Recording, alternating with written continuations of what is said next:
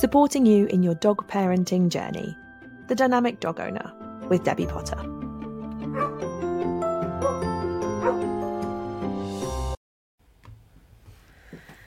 Hello um, and welcome.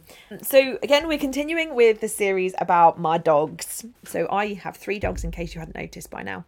And today we are talking about my middle dog, Rem, Remus. And I warn you now, this might be a long episode because there is a lot to talk about. I mean, I don't know where to start. To be honest, Rem needs his own podcast dedicated just to him and all of the challenges we have overcome and all of the behaviors and emotions we have unpacked with him. So let me start by saying one thing. This dog has been my most challenging dog, but he has changed my life. And that is no understatement. He has changed mine and my family's lives for the better. Um, we didn't always think that, but he is incredible.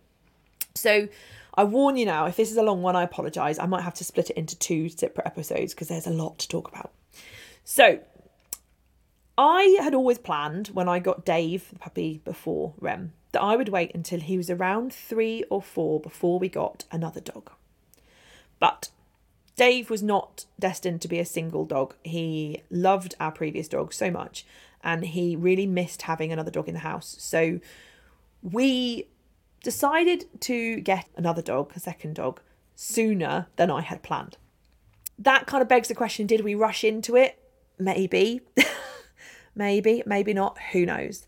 So I started my quest to look for another dog and I instantly thought, well, let's have a golden retriever. So I inquired with a few golden retriever breeders and then I thought, no, I can't have another one. Leo just left such a hole in my heart. I was like, it is too soon for another golden retriever. I can't have another golden retriever. He was too special. But it is how I met Fred's breeder. So I'll talk to you about that in Fred's episode. So we decided we would get another lab, um, and for many reasons, it turned out that I didn't really want another black one. I wasn't fussed about a yellow or a chocolate one. So we thought, why not get a fox red? They're completely different and unique. if only I'd known then what I know now, I would never have made that decision. Um, But we decided on a fox red and we started looking for breeders. And I found it quite challenging because fox red labs tend to be uh, used more for working line gun dog jobs rather than families. So trying to find a breeder that wasn't bringing them up to be a gun dog, uh, living in a being bred and living outside rather than in a family home was really hard. So eventually we found out we found Rem. Obviously the journey getting him the girls were a little bit older. We knew dave was going to love him. Um, it was very exciting. But then he came home. And so it began um, it seems like it should be like a, entrance to a big lord of the rings kind of film very very quickly i realized that this dog was not a thing like dave and the textbook had to be thrown out the window he changed every view I had on how to raise a puppy. Um, after doing all the things we did with Dave, I slept on the sofa, I had the puppy pen next to me. Every night I moved it further away. After a week of sleeping on the sofa and not being able to move the puppy pen more than a foot away from me, I was like, sod that. I can't sleep on this sofa for much longer. He's just coming upstairs. um, he couldn't be more than a foot away from me in the playpen without him crying, whimpering, and being very distressed, which obviously was a telltale sign straight away. He had to be with me. If I attempted in the daytime to leave him in like the puppy playpen that we have set up in the living room, he did one of two things would either whine and cry to get out, or would just take it in his own hands and climb out of the playpen. I remember go popping into the kitchen for maybe just grab a drink walk back in two seconds later, and a puppy was precariously balanced on top of the playpen, um, trying to climb over the top of it. And he had all four feet on top of the very, very thin metal gate. I mean, again, this should have given me an indication as to what he was going to be like. Um, he couldn't be behind a stair gate and was separated for more than 10 seconds without instantly weeing and pooing out of sheer distress. The only time he was happy and content was when he was curled up in a ball beside me. And only me. It was like I was the only person in the house. Nobody else existed. Um, it was me and him. Um, and I realised after two days, okay, this is more than just a puppy settling in. There's there's stuff going on here.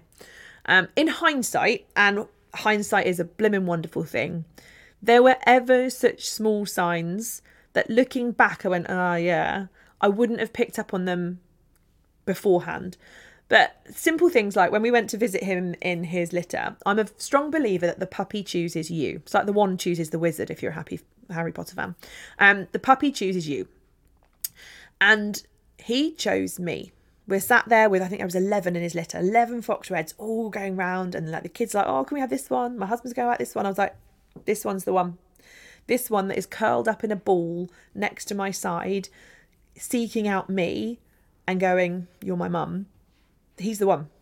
And I should have noticed that he whimpered slightly. He was a little bit of a whimperer. That's the only thing I can look back on. Um, the day we picked him up, my husband always recounts this story because it was quite amusing. We were obviously sat at the dining table, all puppy paperwork, um, ready to sign papers and hand over all the uh, you know vaccination stuff and all that kind of stuff. The breeder went to get him they handed him to Sam whilst I did all the paperworky stuff. Within about two seconds, the puppy had clambered out of Sam's arms desperately across the dining table and curled up in my lap. From that moment on, I should have realised he was my dog and nobody else's, and he was going to be a handful. So, we realised he needed me he, he, nothing else was good enough and he's four now he still needs his mum um after moving him upstairs because he didn't sleep in the pen a meter away from me um we moved the playpen upstairs and had him next to the bed and again it was a foot away just across the bedroom just tiny bit um and again he he settled but he kept getting disturbed he wasn't happy he just about settled and then would get disturbed again. And I was, again, after a week, couple of weeks, I was like, I can't do this anymore. He's not happy still. What do I do? So I thought, sod it. I know he's only a puppy and he's not toilet trained yet, but up you come. Get on the bed. you are allowed on the bed. And I think he was probably about 10 or 11 weeks old at that point. And he slept on the bed from that night onwards and he has ever since. Um, as a young puppy, he slept on my chest, and that was the only place he, he slept. He settled instantly and slept soundly through the night from the moment he slept on me. He had to be with me or touching me. Now, over time, gradually, as his confidence grew, he did move down the bed slightly, but he had to be touching me. So gradually, he'd sleep next to me and have his head on me or a paw on me. And I remember probably when he was about 10 months, a year old, he actually left the bed and slept on the floor. And I was like, wow, that's amazing. Um, it was a big challenge. So, obviously, within those first few weeks, I realised this isn't simply a case of him being a puppy and learning learning to be alone. He had almost a panic attack when he wasn't with me. He had to be with me. And at that two or three weeks after we'd had him, I had a choice.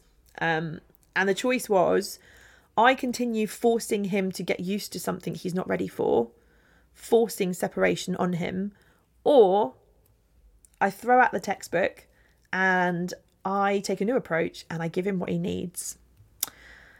Went with the latter. For seven months, Rem didn't leave my side. And I mean, didn't leave my side. Wherever I went, he went. He came absolutely everywhere with me. If he couldn't come with me, I simply didn't go. Um, so things like going to the toilet, he had to be with me. Um, cooking, he had to be by my feet. If I went to the shop, it had to be a dog friendly shop. If we went out for a walk and I needed, like, you know, you go out for a day, you need to pop to the disabled the, the toilets, that couldn't happen. He he could he would literally sit outside the toilets with my husband screaming out of sheer terror because his mum was not with him. So we started using the disabled toilets and i took him in with me. Um, it was easier. Um, now obviously that sounds like hell on earth it was a challenge. Let me say that it was a challenge. Um, suddenly, this little puppy that was just going to take a couple of weeks to settle in and be happy um, became a really big life changing task. Now, there are positives um, to having a dog like this. And again, it's taught me an awful lot. Um, because he came everywhere with me, he saw and experienced. Sorry, I'm just pouring a drink. Um, so many things, so many things that a that Dave didn't. Um, so things that most dogs wouldn't see, he saw. And it sounds really odd because it sounds like he was a really needy, insecure puppy. He was really confident outside as long as he was with me. So he wasn't fazed by other things. He wasn't fazed by people, by sounds, by dogs. Wherever we went, he was happy as long as he was next to me. I mean, it makes you feel loved, but it, it, it was challenging. Now, from this, and obviously I'm going to carry on talking about him. Um, I've learned one thing that I try and tell everybody now with a puppy don't force separation on your puppy before they're ready. Because it can go one of two ways. Yeah, they can shut up and get on with it, or they can develop severe emotional distress. So don't rush it. Don't let your puppy cry it out. Don't let them, don't force them into something they're not ready for because it will do the opposite of what you think it will. You need to be there for them. You're not going to damage your puppy, spoil them, mollycoddle them by giving in, which is an awful phrase. Um, you are giving them what they need. They need to be with you. Recognizing that and giving it is the best way to become a dynamic dog owner. Um, in fact, I believe it's going to make your journey easier by giving them what they need rather than forcing something on them that they're not ready for. The slower you go, the best results. So remember the hare and the tortoise. The slower you go with creating that pen independence, the more well rounded and solid your dog's going to be. So, because obviously Rem came everywhere, he came on boat trips, he came on days out, he went shoe shopping, he came to a theme park. Yes, we found a dog friendly theme park. Um, it's amazing when you need a dog friendly place, how many places you can actually find that are dog friendly um, when you need to take them with you and you have no choice. Now, obviously, this wasn't always easy. Um, we had to make many, many, many sacrifices. Um, sacrifices for our kids. So I was like, no, we can't go on that day out, girls, because the dog can't come. and we can't do it. And, he's, and they were all like, oh, God, I'm such a pain. Um, and yeah, he was a challenge. But as I said to them, you know, if you need your mum, you need your mum, and he needs his mum. So that's what we have to do. We have to give him what he needs. And I remember vividly, after having him about two months, we were having a conversation. Sam went, I don't know how much longer we can do this. I don't think we should keep him. I think we should rehome him. This is too much for us. And I remember sitting there going, Are you serious? Are, you actually serious? And he was like, Yeah, totally. I, I, I don't know if we can do this anymore because this is taking too much, uh, you know, it's making too much of an impact. We're not seeing progress. Um, and I think we should rehome him. And you know, when someone voices your concern and you go, yeah, maybe you're right. But you kind of suppress that feeling until somebody else says it. And I thought, yeah, I can, I can, I know what you mean. Um, this isn't what I thought it was going to be. And he is full on. Um, and I understood it completely because I, at that point, Sam and Rem had no relationship um, because, as you've heard, he was my dog. He needed me. He literally would look at Sam as if he didn't even know who he was. He wouldn't go out to the toilet for him. He wouldn't go out for a walk with him. There was no relationship between them because Rem could only give all of his effort to me. Sam tried, and occasionally, you know, there were glimmers that he liked him. Um, so he fed him, he cuddled him, he played with him, he tried to bring him to training classes, but he wasn't me, quite simply. And at that point, we did think about it seriously and went, I know what you mean. This is really hard. I don't know if we're right for him. But we came to the conclusion. I said, right, just give me a few more months. Just let's let's see how he goes over these next couple of months. And if there are no improvements and nothing's happening, and you know, we'll talk about it again. But I'm very much, you know, within reason. My dogs are my dog. The second I know I'm, I meet them, they are mine and they're in my heart. Um, so it was really tough decision, a tough conversation to have. Um, and we did decide to hold off and wait and think and see how we went. And I'm so glad we did. So over the next few months, a lot happened.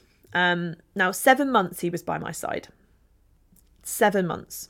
I needed him to build a relationship with somebody else. So thankfully, my mum, who's pretty wonderful, um, stepped up and she said, "Okay, I will help you. I will build a relationship with him." Um, he already liked her, um, a little bit more than Sam anyway, um, and she took the time to understand him and to devote to him. So she began bringing him to puppy classes um, and training classes um, at work. Um, and she brought him probably every week for a year to purely strengthen a relationship with somebody else other than me. So during those seven months, we couldn't leave him at home, but we worked on it. We worked on a minute, 30 seconds, a minute, five minutes. Gradually, we got to 20 minutes. Um, and sometimes that was him being in the kitchen and me being in the living room. And then finally, I made the plunge and I went out. I sat in the car outside the house with the doggy camera on, watching his every move because I wanted to make sure that I got back to him before he was stressed and before he became um, upset. And we again did that for a few months. Every time, every time I had a spare moment, I'd be like, right, let's go and sit in the car. Um, and I'd sit in the car. He'd be in the house. I'd pop back in. Um, and then I think he was probably around nine months when I finally left him alone. And I'd say left him alone. My husband does night um, shift work, so he had been on a night shift. He was asleep upstairs, and he was due to get. Oh, this sounds awful. He was due to get up within like half an hour. So I was like, right, I'm going to go out, and if there's a problem, I'll just ring Sam, and he can get up and him out. So it was a, a test almost. And then obviously we built up to him being completely on his own. And then once we'd hit that moment when he had started to mature a little bit, started to gain confidence with his adolescence, he could be left. He never enjoyed it, but he tolerated it. And what he would do is the second I shut the door, he'd because I watched him on the camera, he'd run upstairs and he'd curl up on my pillow. So he got to the point that was closest to mum. Um, which is why I believe again crate training etc isn't great for a dog with separation because they choose where they're comfortable. He was comfortable on my bed because it's where mum is normally and it smells of her. This is a comforting place. Now, obviously, that was concise of what we had to uh, overcome with him. Um, now, when he was 10 months old, so just a few months after I could finally leave him on his own, lockdown happened. Yay! now, for most people, they use lockdown as an excuse when it comes to dog training. Um, we don't see it much now because a lot of people didn't have don't have lockdown dogs now because it was a little while ago. Um, but a lot of people saw it as an excuse. Oh, well, my dog's not very well behaved because he's a lockdown dog. Rem was your classic lockdown teenager. But for me, I had put far too much effort and time and commitment into building Rem's confidence being alone. I couldn't just let it slide. I couldn't just let it subside and go back to where it was, I had to keep up with that hard work that I had put in. So every I can't remember what they were, but we had all the essential trips we were allowed to go on. Um, so every time we went food shopping, every time we could go somewhere, the whole family went and we all sat in the car. One person went into Tesco's, but we all sat in the car just to give Rem time to be on his own. Um, we took our daily exercise separately. Um, Sam was still working because he's a key worker.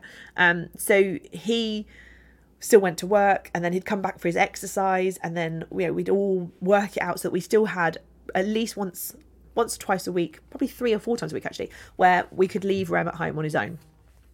Um now because obviously Sam was still at work but in between times there was nothing to do there was nowhere to go. I was at home so therefore rem was at home because in the seven months he'd come to work with me um, he taught by my side. So because we were all home when sam was home from work and there was a lot less pressure on going out and doing stuff there was a massive massive massive benefit in that sam and rem spent more time together.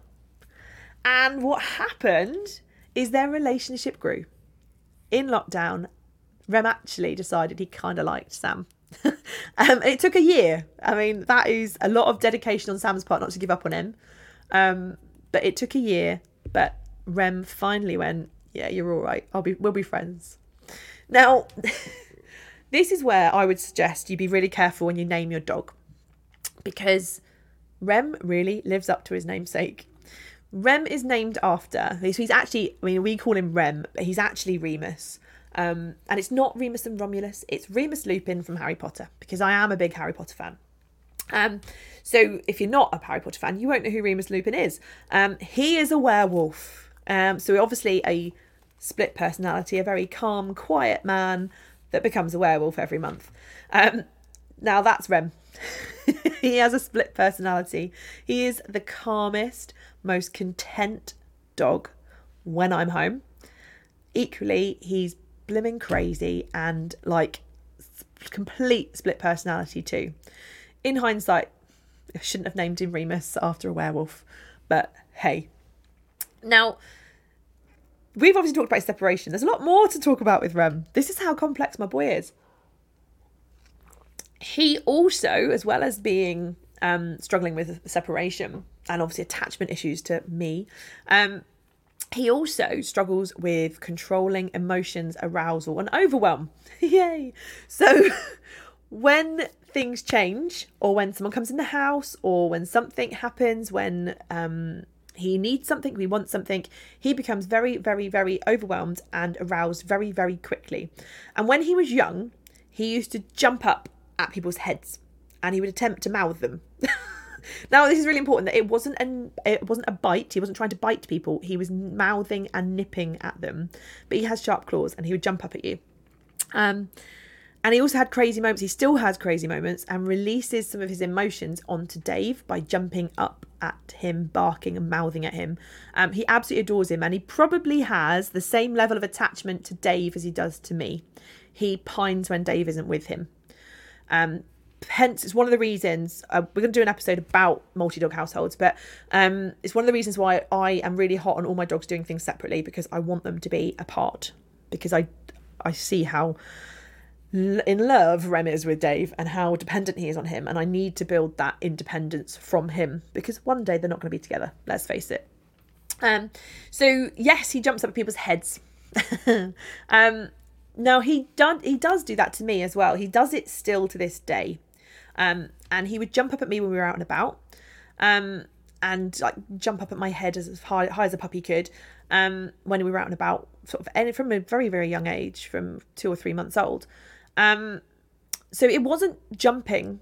He wasn't jumping out of a training issue. He was jumping because he needed my comfort. He was struggling and needed me to give him love, and he didn't know how to ask for it. Quite simply, so we developed a wonderful little system where I would firstly start to recognize when the body language cues he gave off that said, I'm starting to find this hard. And then I would either sit down on the floor um, or bend down and we would just hug for a few minutes um, to satisfy his need for comfort. And over time, we developed an even better system where he learnt to target my hand and touch his nose upon my hand to say, Mum, I'm struggling. So I would walk with my hand down by my side, always at his nose. Whenever he needed to seek comfort or reassurance, he would place his nose upon my hand and I'd go, Yep, good boy, good boy, well done, that's it, you're okay. And I'd fuss his head. Um, and then when they started to come a little bit more frequent, I was like, okay, we need a cuddle stop. And we'd have to stop, sit on the floor, and give him a cuddle. Um, and this is where wherever, wherever we were, if we were in the middle of a theme park, a middle of a shop, we just had to stop and give him cuddles. Um, absolutely crazy. Um, now, obviously, the jumping up aspect, it's train. It's not a training issue. He knows an off cue. He knows to put his feet on the floor. He knows what that means, and he knows that jumping up isn't a, a rewarded behaviour. But for him, it's an emotional release. So training isn't going to fix that. Recognizing his emotions is.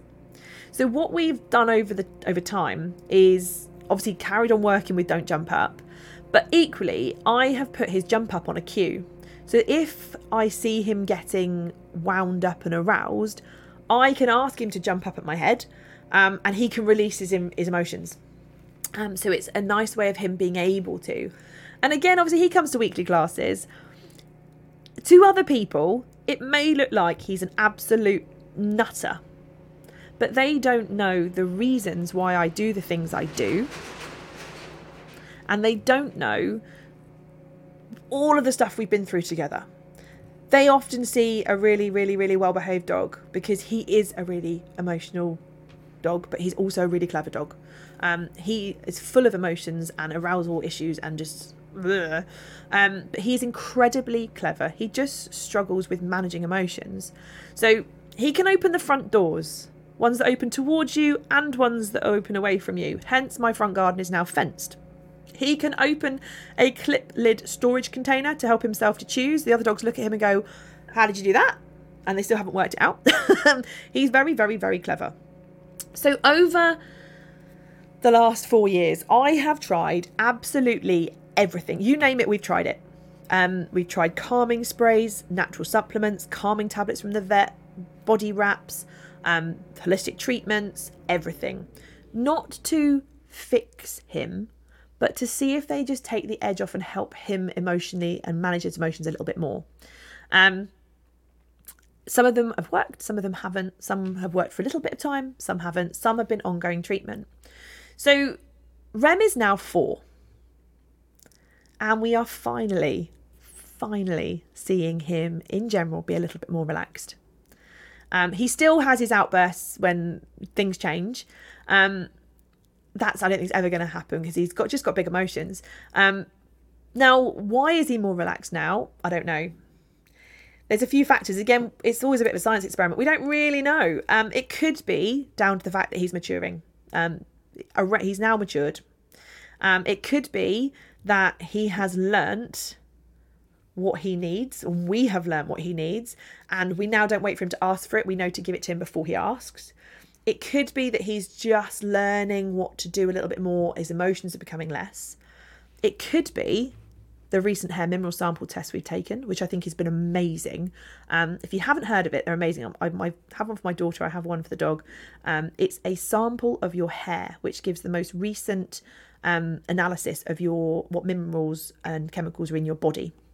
Um, so we've done that twice now for REM to see the changes, and they get sent off to lab, they get tested, and then you get a supplement basis that is directly what your dog needs or your person needs, and they are lacking. So it's tailored specifically to them and what their body needs to be able to function. I found it fascinating that these people, the scientists in the lab, knew nothing other than he was a Labrador and he was four. Um, and they literally described my dog to a T. um, and it's really fascinating. He's been having daily supplements now for, I want to say about eight months. Um, maybe that's why things are starting to calm down a little bit. I don't know. Who knows? We don't know. It's always just a trial and error system until you find something that works. So now to this day, um, he still has his daily supplements. He still has top up supplements for calming sometimes if we're doing something stressful. He regularly wears a calming jacket. Um, some days more than others, but most days, every day, he has a calming jacket on. Um, we naturally undertake T touch um, strokes and moves with him. Um, he has a regular sports massage. He has regular chiropractic treatment, and he also has cranial osteopath treatment um, once, twice a year. That's an awful lot for my dog. It's crazy. Um, he still needs a lot of careful management, especially when I come home. Um, a lot of his behaviour centres around me. Um, so he'll often be really calm when I'm not at home and then absolutely crazy when I am. Um, and it's pure emotions. His emotions are huge when I re enter the home. Um, and it can take him up to an hour to calm down and to be able to think and accept love from me because there's just such big emotions. And we have to do a lot of preparation before I come home. I have to almost give like a, an announcement. I announce myself half an hour before I'm coming home so that whoever's at home can do what they need to do to help him manage it better. Um, unfortunately, his energy does feed into the other dogs. Um, thankfully, they're both very, very chilled out. So they don't get completely riled by him, but they do feed off of his energy and start acting silly just because Rem is. And Rem kind of uses them as an outlet sometimes. Not in an aggressive way, but just in a let's run around and be silly together, please we do it with me. Um, but the others calm down much quicker and then eventually their energy takes over. It's it's really fun. It's great. Um, it's one of the reasons we don't have guests around. Um, I don't have any guests around other than people who will understand Rem because most people see him as being a really naughty dog because they're not prepared to look into the emotions that drive his behaviour. Um, so only people that will accept my Rem are allowed in the house. Um, uh, this is why I say he's changed my life. Um, so having got to know him over the last four years, I think he's autistic. Quite simply, um, we have people that have obviously, if you don't know much about autism, um, it's a neurological diversity. Um, we have a brain. We can be autistic. Dogs have a brain. Therefore, in my opinion, it's something I'd like to research. Um, dogs can be autistic. And I feel I can say this because both of my daughters are autistic. My husband is self diagnosed autistic. I'm self diagnosed ADHD.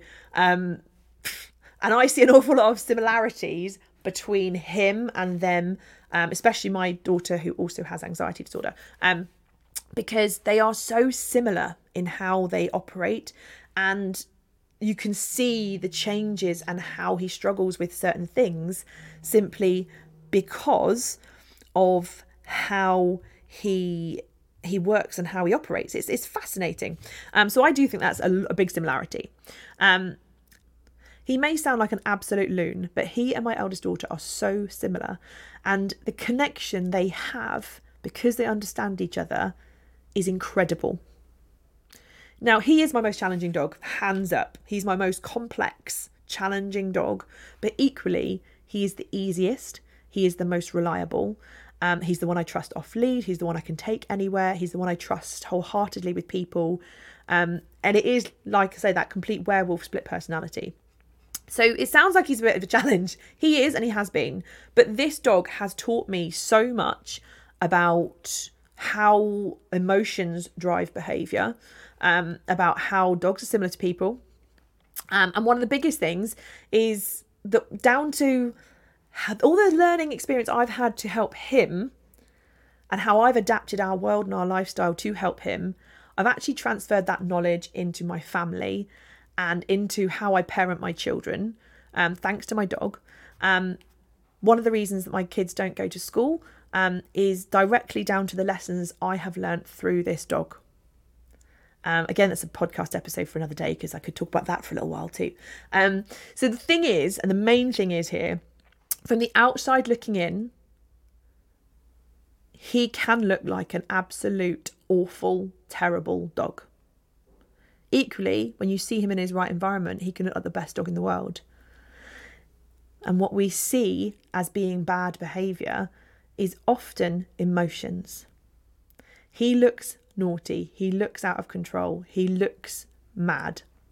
We know and anyone who knows him knows that he is simply struggling in the current environment through due to his emotional state. So this is why we are very very hot on in the dog world looking at emotions. Emotions drive behavior. We don't simply try and squash a behavior and fix the behavior and stop it from happening. We look at why. Why is the dog feeling that way? What emotion is behind here? How can we change their emotion and how can we satisfy their need? So if you think your dog is naughty, stop and ask yourself, how are they feeling? And is it actually a feeling that is driving this? Or is it a training behavior? Because training and emotions are two very, very different things. So obviously it's a double length episode today about Rem, and it's literally just touched the surface of him. There's so much more to talk about about Remus. Um, he's fabulous. Okay, he is absolutely fabulous. Um, he's handsome, he's gorgeous, he's wonderful, wonderful, wonderful dog. Um, but there is so much that I have learned through him that has helped me to help other people. Um, and that's the main thing. So if there's one thing to take away from today is give your puppy time, however much time they need to grow, and recognize that we can't simply get rid of a, of a behavior we don't like. We have to look at emotions that drive behavior and we have to satisfy the need that that emotion is saying. Um, so when we satisfy the needs of the emotions, we actually eliminate behavior. So, if you've got any questions about Rem, or if you want me to explore any more topics about Rem, um, shout because I could talk about him for hours. Um, he literally has tested my patience on a million a million levels. Um, but as I said, he's the best dog going. So, if you have any questions about Rem, pop them on our Instagram. I'd love to hear them. Um, drop us a DM. Equally, you can comment on this video. So, whatever listening platform you're using, there's a little comment button. Just click comment, write your comments. Um, and do remember to click the notification bell that means, or the follow button, subscribe, whatever platform you're on. And that will help A, our ratings, because we'd love more people to benefit from the podcast. Um, but equally, it means you will get the notifications that say the next episode's out, so you're not going to miss out. Um, have a great week, everyone. Thank you for listening to The Dynamic Dog Owner with me, Debbie Potter. See you next time.